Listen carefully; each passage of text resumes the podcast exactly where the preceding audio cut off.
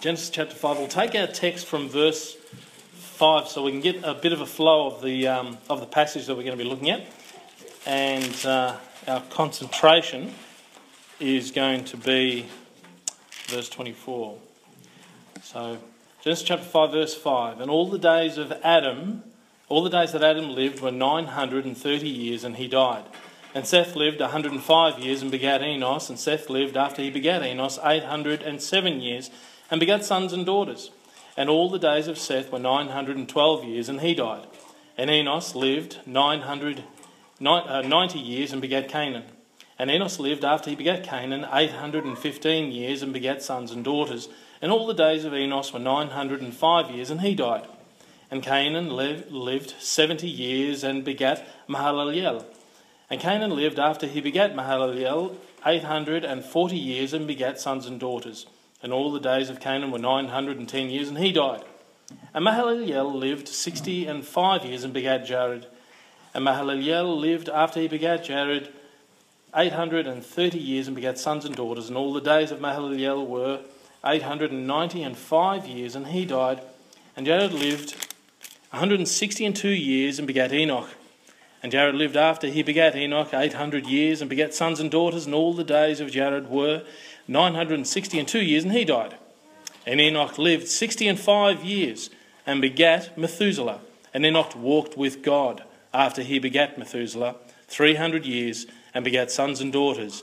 And all the days of Enoch were 360 and five years. And Enoch walked with God, and he was not, for God took him. Let's, uh, let's pray. Father, we thank you for the word of God.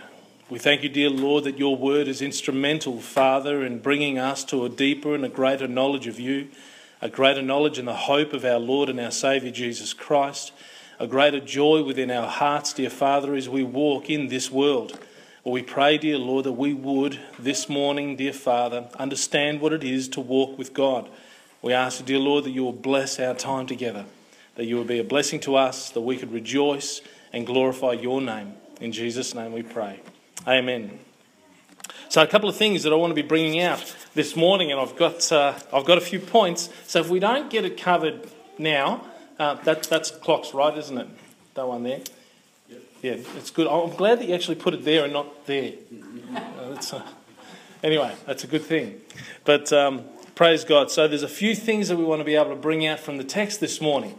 One of the things is by way of introduction, that there are some who walk with God. There are some who walk with God.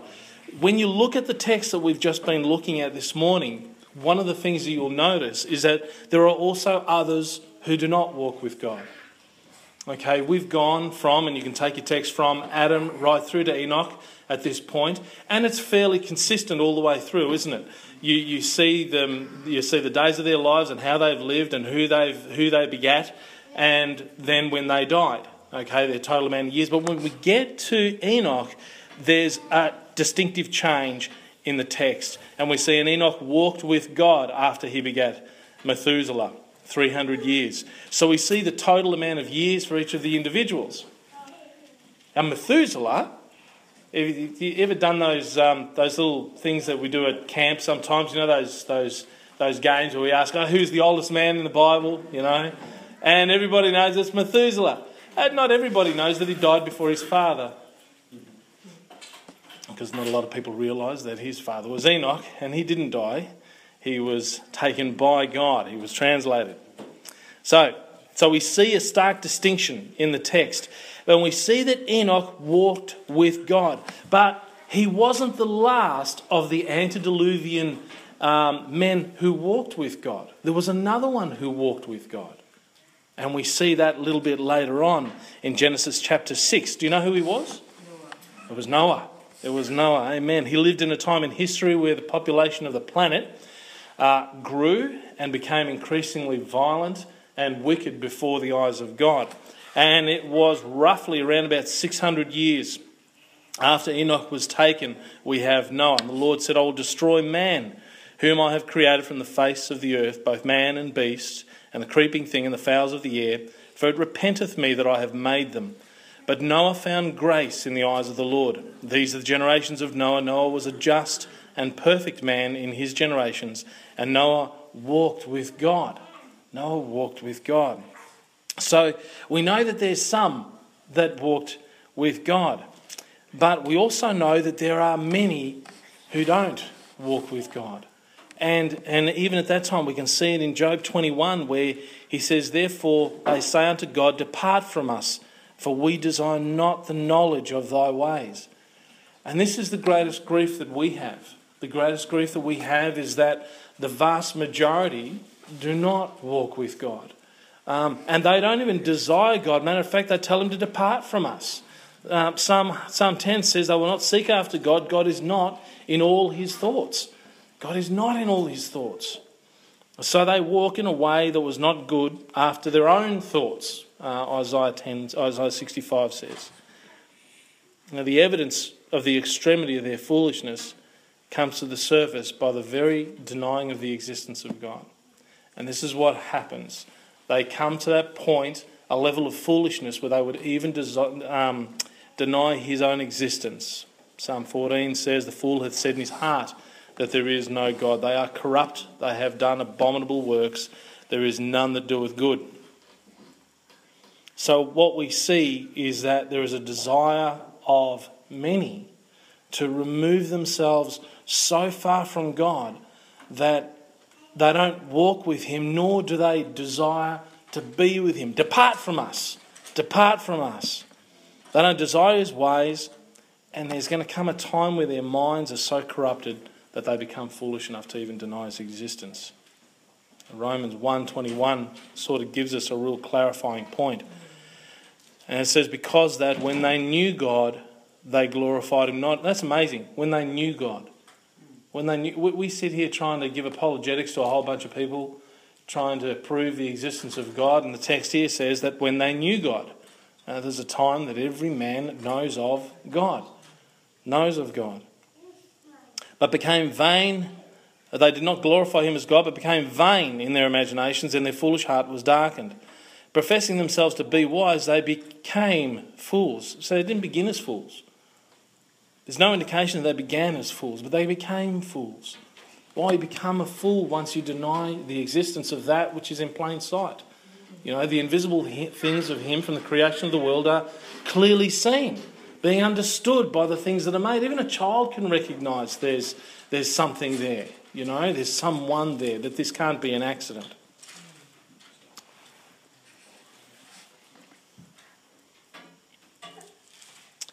But there are some that walk with God. We see here in the text that some walk with God, and there's some that don't even care about the things of God. Knowing that there's some that walk with God, it gives us a, um, Uh, it gives us a, I don't know, I guess it's a level of expectation or hope or confidence that we can walk with God. There are things that we can know about how to walk with God. And I just want to bring it out of the text. So what you because it's nice and early in the morning and I know that you're so wide awake, we're just going to be digging into doctrine this morning, all right? So we want to dig out what's already present in the text. Okay, that's what I want to try and do. Okay, so if there's anything that you actually find that's a, that's worth applying to your own life, then do so. Okay, but from the text that we've got, and Enoch walked with God, and he was not, for God took him. So we're in Genesis chapter five and verse twenty-four.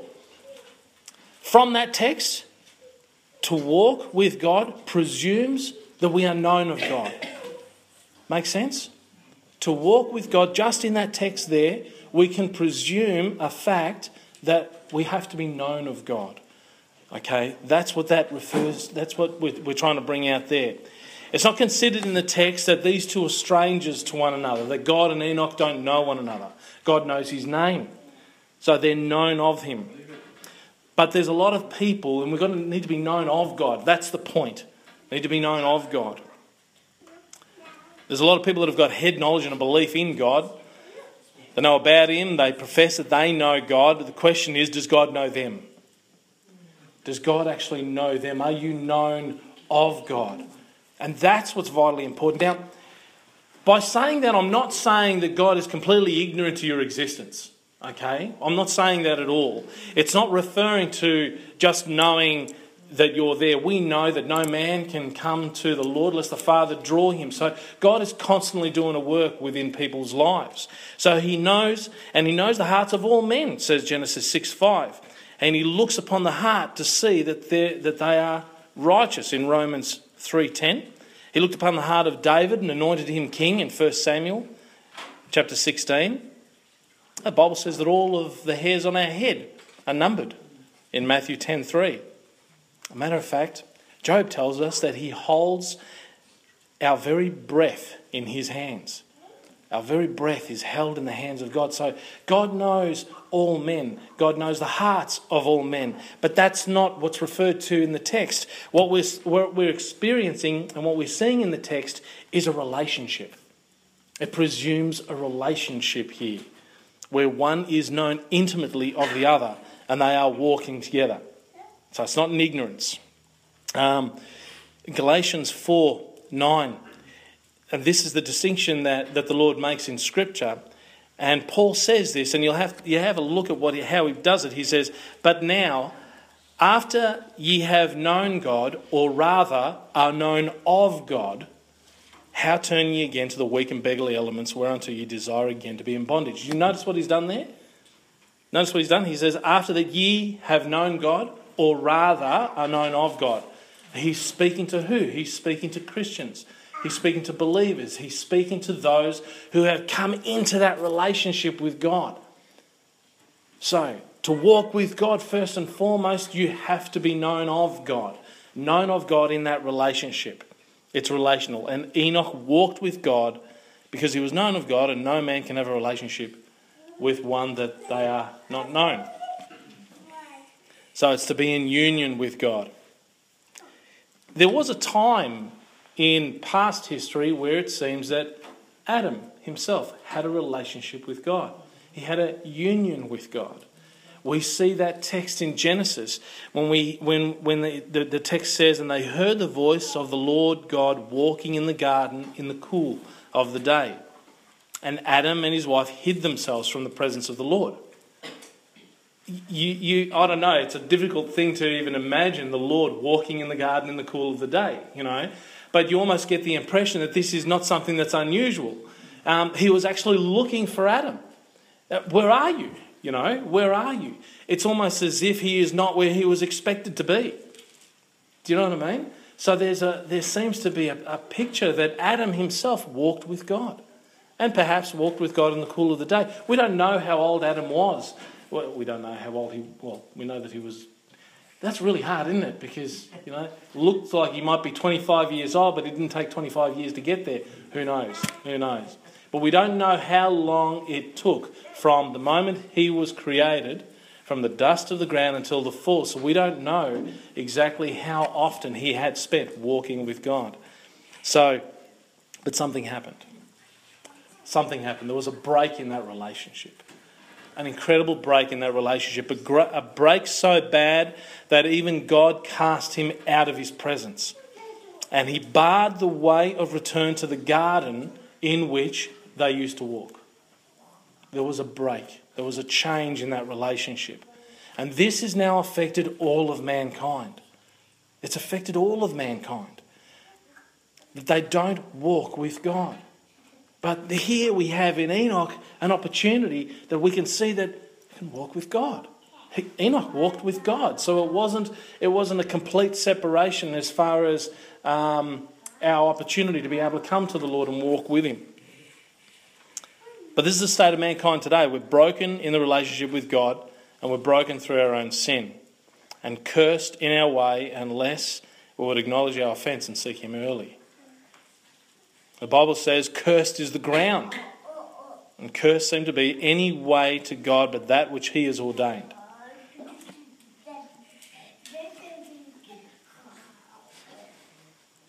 If any man does not desire the knowledge of God or of his ways, but rather God be far from him in time and on earth, so God will grant at his death for eternity in hell.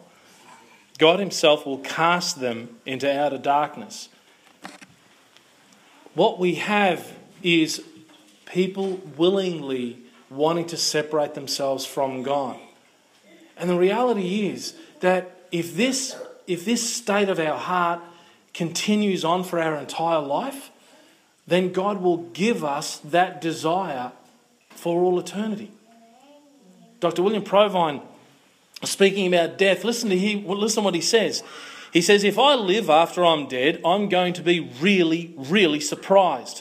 But at least, at least, I'm going to go to hell, where I won't have all those grinning preachers Sunday morning with me. Mate, these people even know what they're saying. Do they even know what they're saying? And yet, that's the desire. You know, that's the desire. But it's not just walking with God that these people reject. You'll notice that it's also walking with any who walk with God. In the end of the day, they will have that, what they've desired all their lives. The Bible says that God hath made, made man upright, but they have sought out many inventions. See, opportunity to walk with God begins first with a relationship, to be known of God. And when we look at it as, as, as, a Christian, you must be born again. And that's fundamental. If you're not born again, you don't have an opportunity to walk with God. You don't have a relationship with Him. Second point is that to walk with God presumes an agreement with God. Amos chapter 3 3 says, Can two walk together except they be agreed? Can two walk together except they be agreed? We have to be in agreement with God. I can't be walking with somebody that I'm not in agreement with. Matter of fact, I'd rather not be with them. You know, it's very, very difficult to walk with somebody that you're not in agreement with. You notice that as a relationship between a husband and wife, what bars that relationship and what breaks that relationship oftentimes is a lack of an agreement between the two parties. Can two walk together except they be agreed? So, in this, we have to have an agreement with God. But how do we have an agreement with, with God? You know? How do we have the knowledge of his ways? How do we understand him? How do we even comprehend him? And this is this is the see, this is the desire of God to have a relationship with us. You see, he gave us something. He gave us something that we can understand, that we can come to know, and we can understand exactly what it is to be in agreement with him. He gave us a book. He gave us the Word of God. And the Word of God Someone once said that the Bible is God reduced to a book, you know. And in a way, I can understand that because within the text of Scripture is such an unbelievable depth of who He is. Uh, we've been going through, in the youth group, we've been going through um, talking about individual characters within the Scriptures. And one of the things that are brought out with that is um, how you can know the character of God by the works that He's done in the lives of those that are found in Scripture. And there is an unbelievable depth to the Word of God. See, what God sees as evil, we need to see as evil. What God sees as good, we need to see as good. What God sees as pure, we need to see as pure. What God sees as filthy, we need to see as filthy. We need to be circumspect as well. We need to be redeeming the time. We need to be concentrating and focusing on the thing that God has focused on why he sent his son, why he came into the earth. You know, you can't have a relationship with God or even walk with God unless you're in agreement with God. And the one way that we can know that for certain is by reading his word. Now, I, um, as most of you know, I came out of a charismatic church, and well, I can tell you now, they, they are more fervent in prayer than I see in Baptist churches. I have to tell you, in all honesty. They are more fervent in prayer. They don't have a particular position where they sit in, you know, or stand in, or a particular posture. They will lie prostrate on the ground if it means that they can pour out their heart unto God. And I've seen them do that. And they are fervent in their prayer. But all the while, their Bibles are closed in front of them. You see, they're seeking after God for direction within their lives, but they won't consult the book that actually gives them an understanding. You know, Lord, what would you have me to do for my work? You know, and a job comes up and it's in a bottle, you know. So I go, oh, look, an opportunity came up in a bottle. I only got to work Sunday afternoons. A bottle You got to go to a bottle shop. Do you think when you look at the character of God, that's where He wants you working? To be serving strong alcohol to whoever wants it? Do you think He wants you doing that in a day and a morning? That you should be in fellowship with your brethren? Do you think? It doesn't take a great deal. I remember one individual, and I might have shared this before, who, who, who said to me, You know, it was in the second series of, oh, it was a, sort of like a mafia show on the television. I can't remember what it was, an Australian one. Um, I know you're not, you're not going to say which one it is because you'll give yourself away. But anyway, it was a terribly violent show, you know. And I actually said to him, Well, the Bible says to abstain from all appearance of evil if you had just read the text, you would have known not to be looking at that sort of stuff, you know? And that was his problem. Probably it took him two series. He was in the middle of the second series. He's already gone through the first series of violence and swearing and blood and all that sort of stuff, and it still didn't jerry in his head that he shouldn't be watching this stuff. You know, the Bible says, abstain from all appearance of evil. Not hard. Be in agreement with God and act accordingly. So they were fervent, but their Bibles were closed. And how can two walk together except they be agreed? How can they? I don't know about you, but there's not too many mistakes that I've missed. There's not too many that I've missed. I've pretty much hit the nail on the head on a lot of mistakes, you know. Um, so I'm not a qualified authority.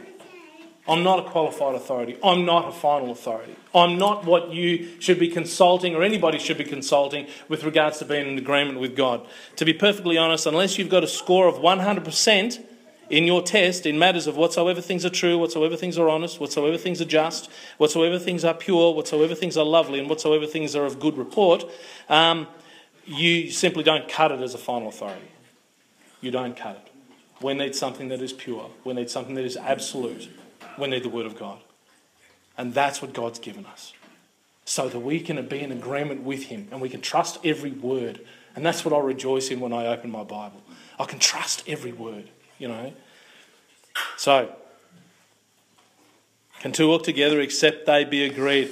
Look, text goes on and says, Be holy, for I am holy. Peter speaks about that. To be holy, to be with the Lord, that's a way of also being in agreement with Him. And as he which hath called you is holy, so be ye holy in all matters of conversation. Because it is written, Be holy, for I am holy. Uh, there's not too many pulpits that are preaching on holiness today, brethren. There's not too many pulpits that are preaching on it. I guess because there's such a profound relationship with sin, even from the pulpit, that they don't even want to look upon holiness. And this is a real grief and a real sadness for our time. And the Bible speaks about the last days, saying that men will be lovers of pleasure more than lovers of God. You know, that iniquity shall abound, that the love of many will wax worse and worse. Why? It's because iniquity abounds. But, brethren, Noah walked with God.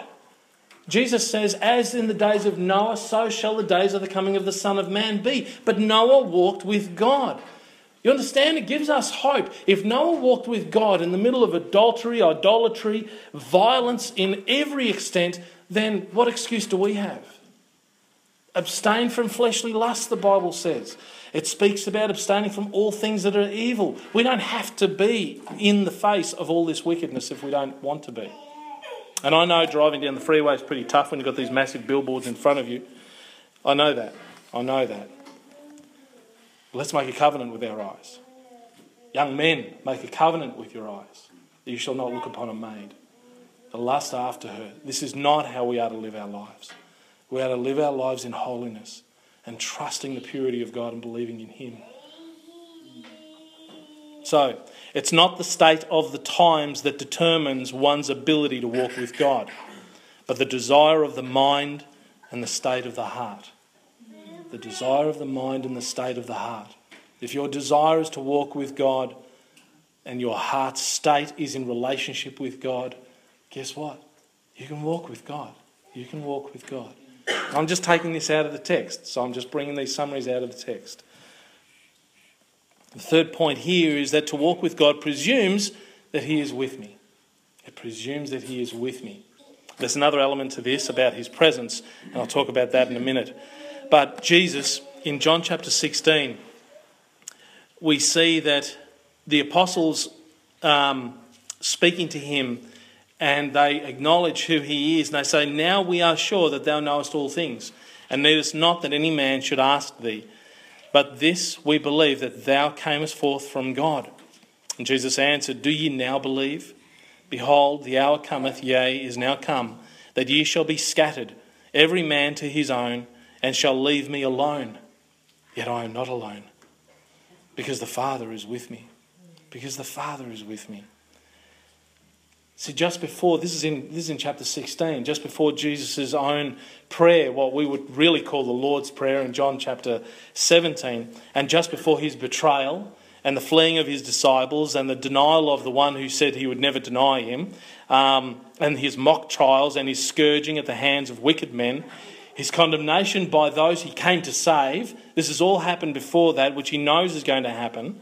Um, his shame in carrying his own execution tool publicly through the streets, his, his, the piercing of his hands and his feet, the laughter, the spitting, and the scorn of those that are around him, and the greatest grief of all for Jesus, for our Lord, and I would argue would be the reason why he sweated blood.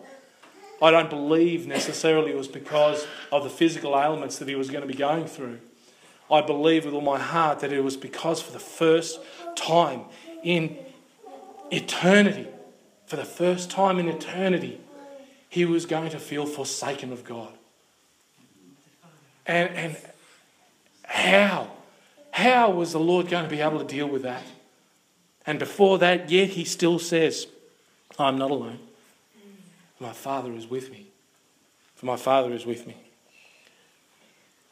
See, knowing God will never leave you nor forsake you not only brings with it comfort, in time of need, but it brings both security and joy. You see, brethren, we're brethren of Christ. His Father is our Father. we're not alone.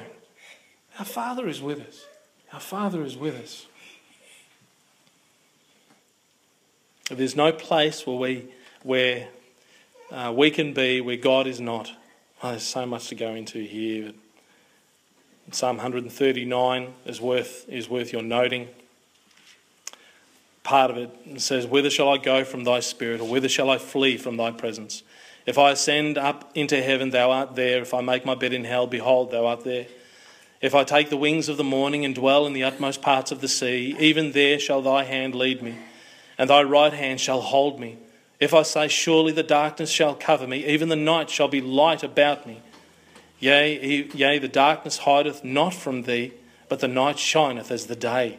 The darkness and the light are both alike to thee. For thou hast possessed my reins, thou hast covered me in my mother's womb. I will praise thee, for I am fearfully and wonderfully made. Marvellous are thy works, and that my soul knoweth right well. Isaiah 41:10 says, Fear thou not, for I am with thee. Be not dismayed, for I am thy God. I will strengthen thee, yea, I will help thee.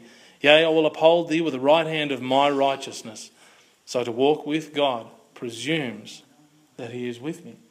To walk with God. To walk with God also presumes an awareness of his presence. Now, this might sound like the same, but it's a little bit different. Okay. Um, Enoch walked with God, so too did Noah. Um, Joshua was commanded to walk in the ways of God.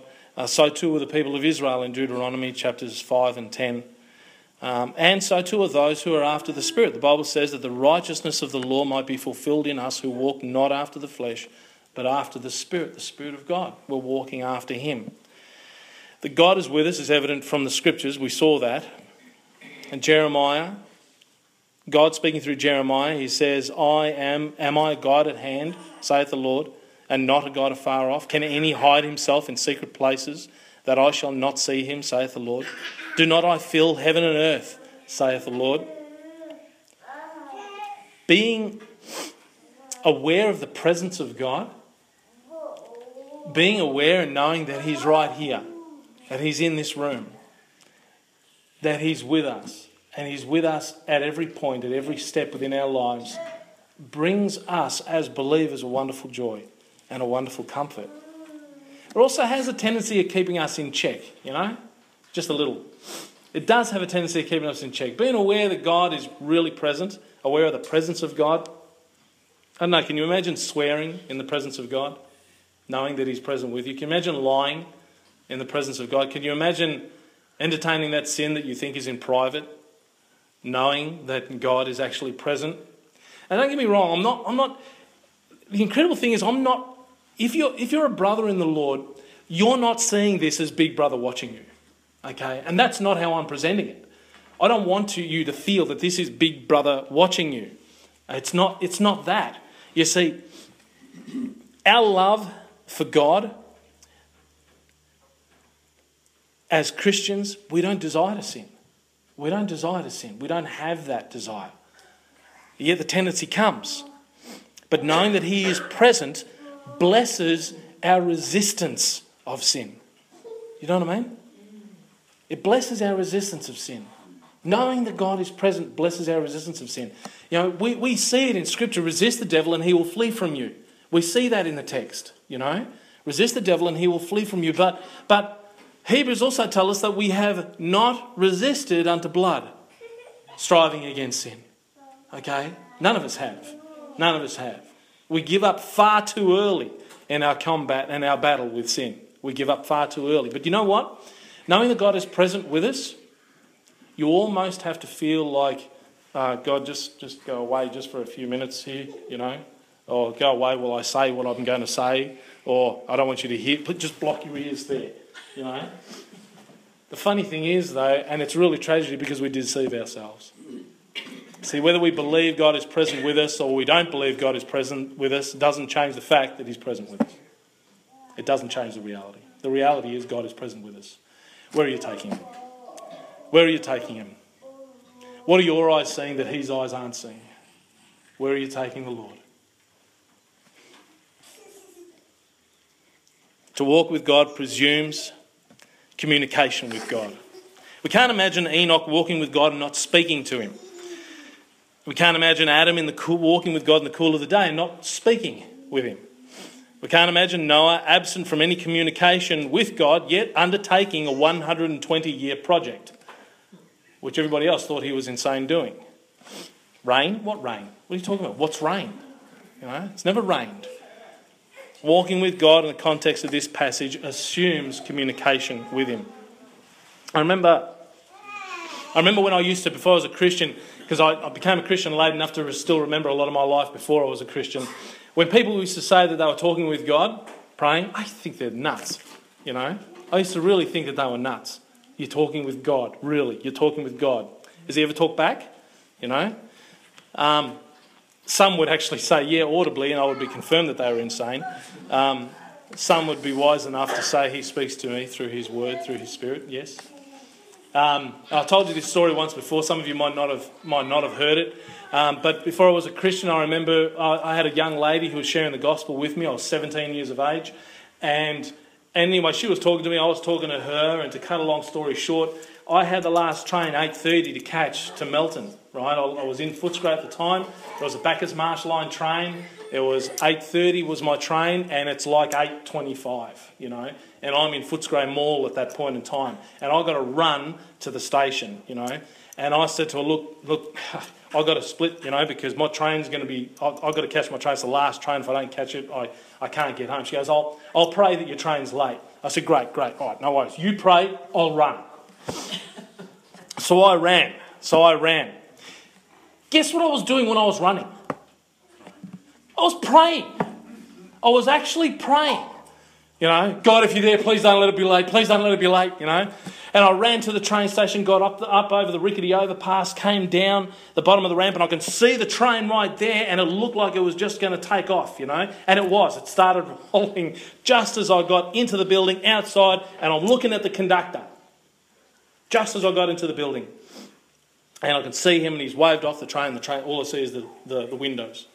You know, they had the red rattlers back in those days. Remember the red rattlers? Yeah, love those trains. They had the little, little carriages. And anyway, I can reminisce later. Um, so this train was going past, and uh, the conductor walks up the platform, and I look at the conductor, and as I'm looking at the conductor, I'm looking at the sign, and it says Bacchus Marsh 830. And they didn't have digital ones back then. It was a, you know, those they were yellow with the black writing. so there it goes. And I said to him, missed it, huh? He goes, missed what? I said, 8.30 train, Bacchus Marsh. Missed it. And he goes, no, no, it's been delayed. The lines are down, 20 minutes. Oh, got to be kidding me. You know, I, I wasn't so convinced that people talking to God was necessarily insane after that. But you see, you can't walk with God unless you're communicating with Him. Unless you and how do we communicate? We pray. We spend time with Him. We spend time with Him in prayer. It's not possible to walk with God unless you're in communion with Him. And you have to be. You have to be. So, praise the Lord. A couple of minutes left. I want to give you just a quick summary. Okay? And I'll summarize again later, but for your benefit now. We can know that out of the text, there's some factual presuppositions that we can bring directly out of the text. Okay? Um, that there are some who walk with God. Right? We saw that. There are some who genuinely walk with God. There are many who don't, but there are some who do. The next one was that to walk with God presumes that we are known of God. We are known of God. We have to be known of Him. Third point was that to walk with God presumes an agreement with God. An agreement with God. Two can't walk together unless they be agreed. I remember when I was, uh, before I was a Christian, there was a whole bunch of people that I'd be happy to hang around with, right? Whole bunch of people, no problems hanging around with them, no problems doing whatever we were doing. We were all fine, you know. Um, when I became a Christian, a lot of those people didn't want to have a bar of me anymore. Something had changed. They didn't like it. They didn't like it, you know. Um, they didn't like it at all. Um, some of them I had to choose. I had to make a decision not to spend my time with anymore. Why? Because we didn't agree anymore. You know? We didn't agree anymore. They wanted to spend their time smoking dope and, and getting themselves a little bit non compos mentis. And I didn't want to be anymore. I wanted to be in my mind. I wanted to be clothed and in the right mind, sitting at the feet of Jesus. That's where I wanted to be. Um, they couldn't understand that, and I had to leave them unless two are in agreement, they cannot walk together. So we understand that to walk with God presumes an agreement with God. Um, fourthly, to walk with God presumes that He is with me. That He is with me. And just as the Father was with our Lord Jesus Christ, so He is with us. To walk with God also presumes an awareness of His presence. That, that is really key, you know. To, just to know that God is present with you to, to be aware of his presence is just such a wonderful blessing to be aware that he is present. You know, if he fills heaven and earth. You know, Solomon asked, Should I build a house for thee, Lord? Behold, the heavens of heavens cannot contain thee. And I'm going to be building a house for God? You know? How can you be reduced to fit in a house? You know? True. Completely true. We can't even comprehend the immensity of God. And I guess that's what confuses most people when we say that we speak to Him, we pray. They can't even begin to imagine. And they try, as the Egyptians did. You know, the high priests in the Egyptian uh, hierarchy believed that there is one God. But they didn't believe that the people could comprehend one God, so they broke him down into all his characteristic parts. Okay? The God of money, the God of commerce, the God of health, the God of this, the God of that. They had to break him down, and we have the onset of paganism right there. Why do you think Moses asked God, when the people asked me who you are, uh, who I say sent me? And he says, I am that I am. Tell them I am hath sent me. Why? Because the name of that God or that deity represented the characteristic of him. Okay? It represented his characteristic. So they know. They know that God is. Be aware of his presence. And the last point was to walk with God presumes communication with God. It's not difficult. It's a beautiful passage in the Bible. A beautiful passage. And later we're going to talk a little bit more about this because I want to get into some applications. So you are the beneficiaries of the doctrine because I know you're all wide awake and it's first thing in the morning and your minds are fresh. All right? It's a wonderful blessing. Let's pray. Father, we thank you for your goodness, for your grace, for your blessing, for your mercy. We thank you, dear Lord, that we can, we can walk with God. We can know your ways. We can agree with you. We can trust in you, dear Lord, but we need to have a relationship with you. And I pray, dear Lord, I pray for this church and I pray for the congregation and the members that are here. I pray, dear Lord, that you might know them, that they might be known of you And I ask you, dear Lord, and I know that we all pray this together, that even during the service, dear Father, this morning, that if there be any that are known, not known of you, dear Lord, that they will be impacted by that message, that they may indeed be known of you. We thank you and we thank you and praise you again for your wonderful mercy and grace. I ask you, dear Lord, that you'll be with us this morning and for the duration of the day. In Jesus' glorious name, amen.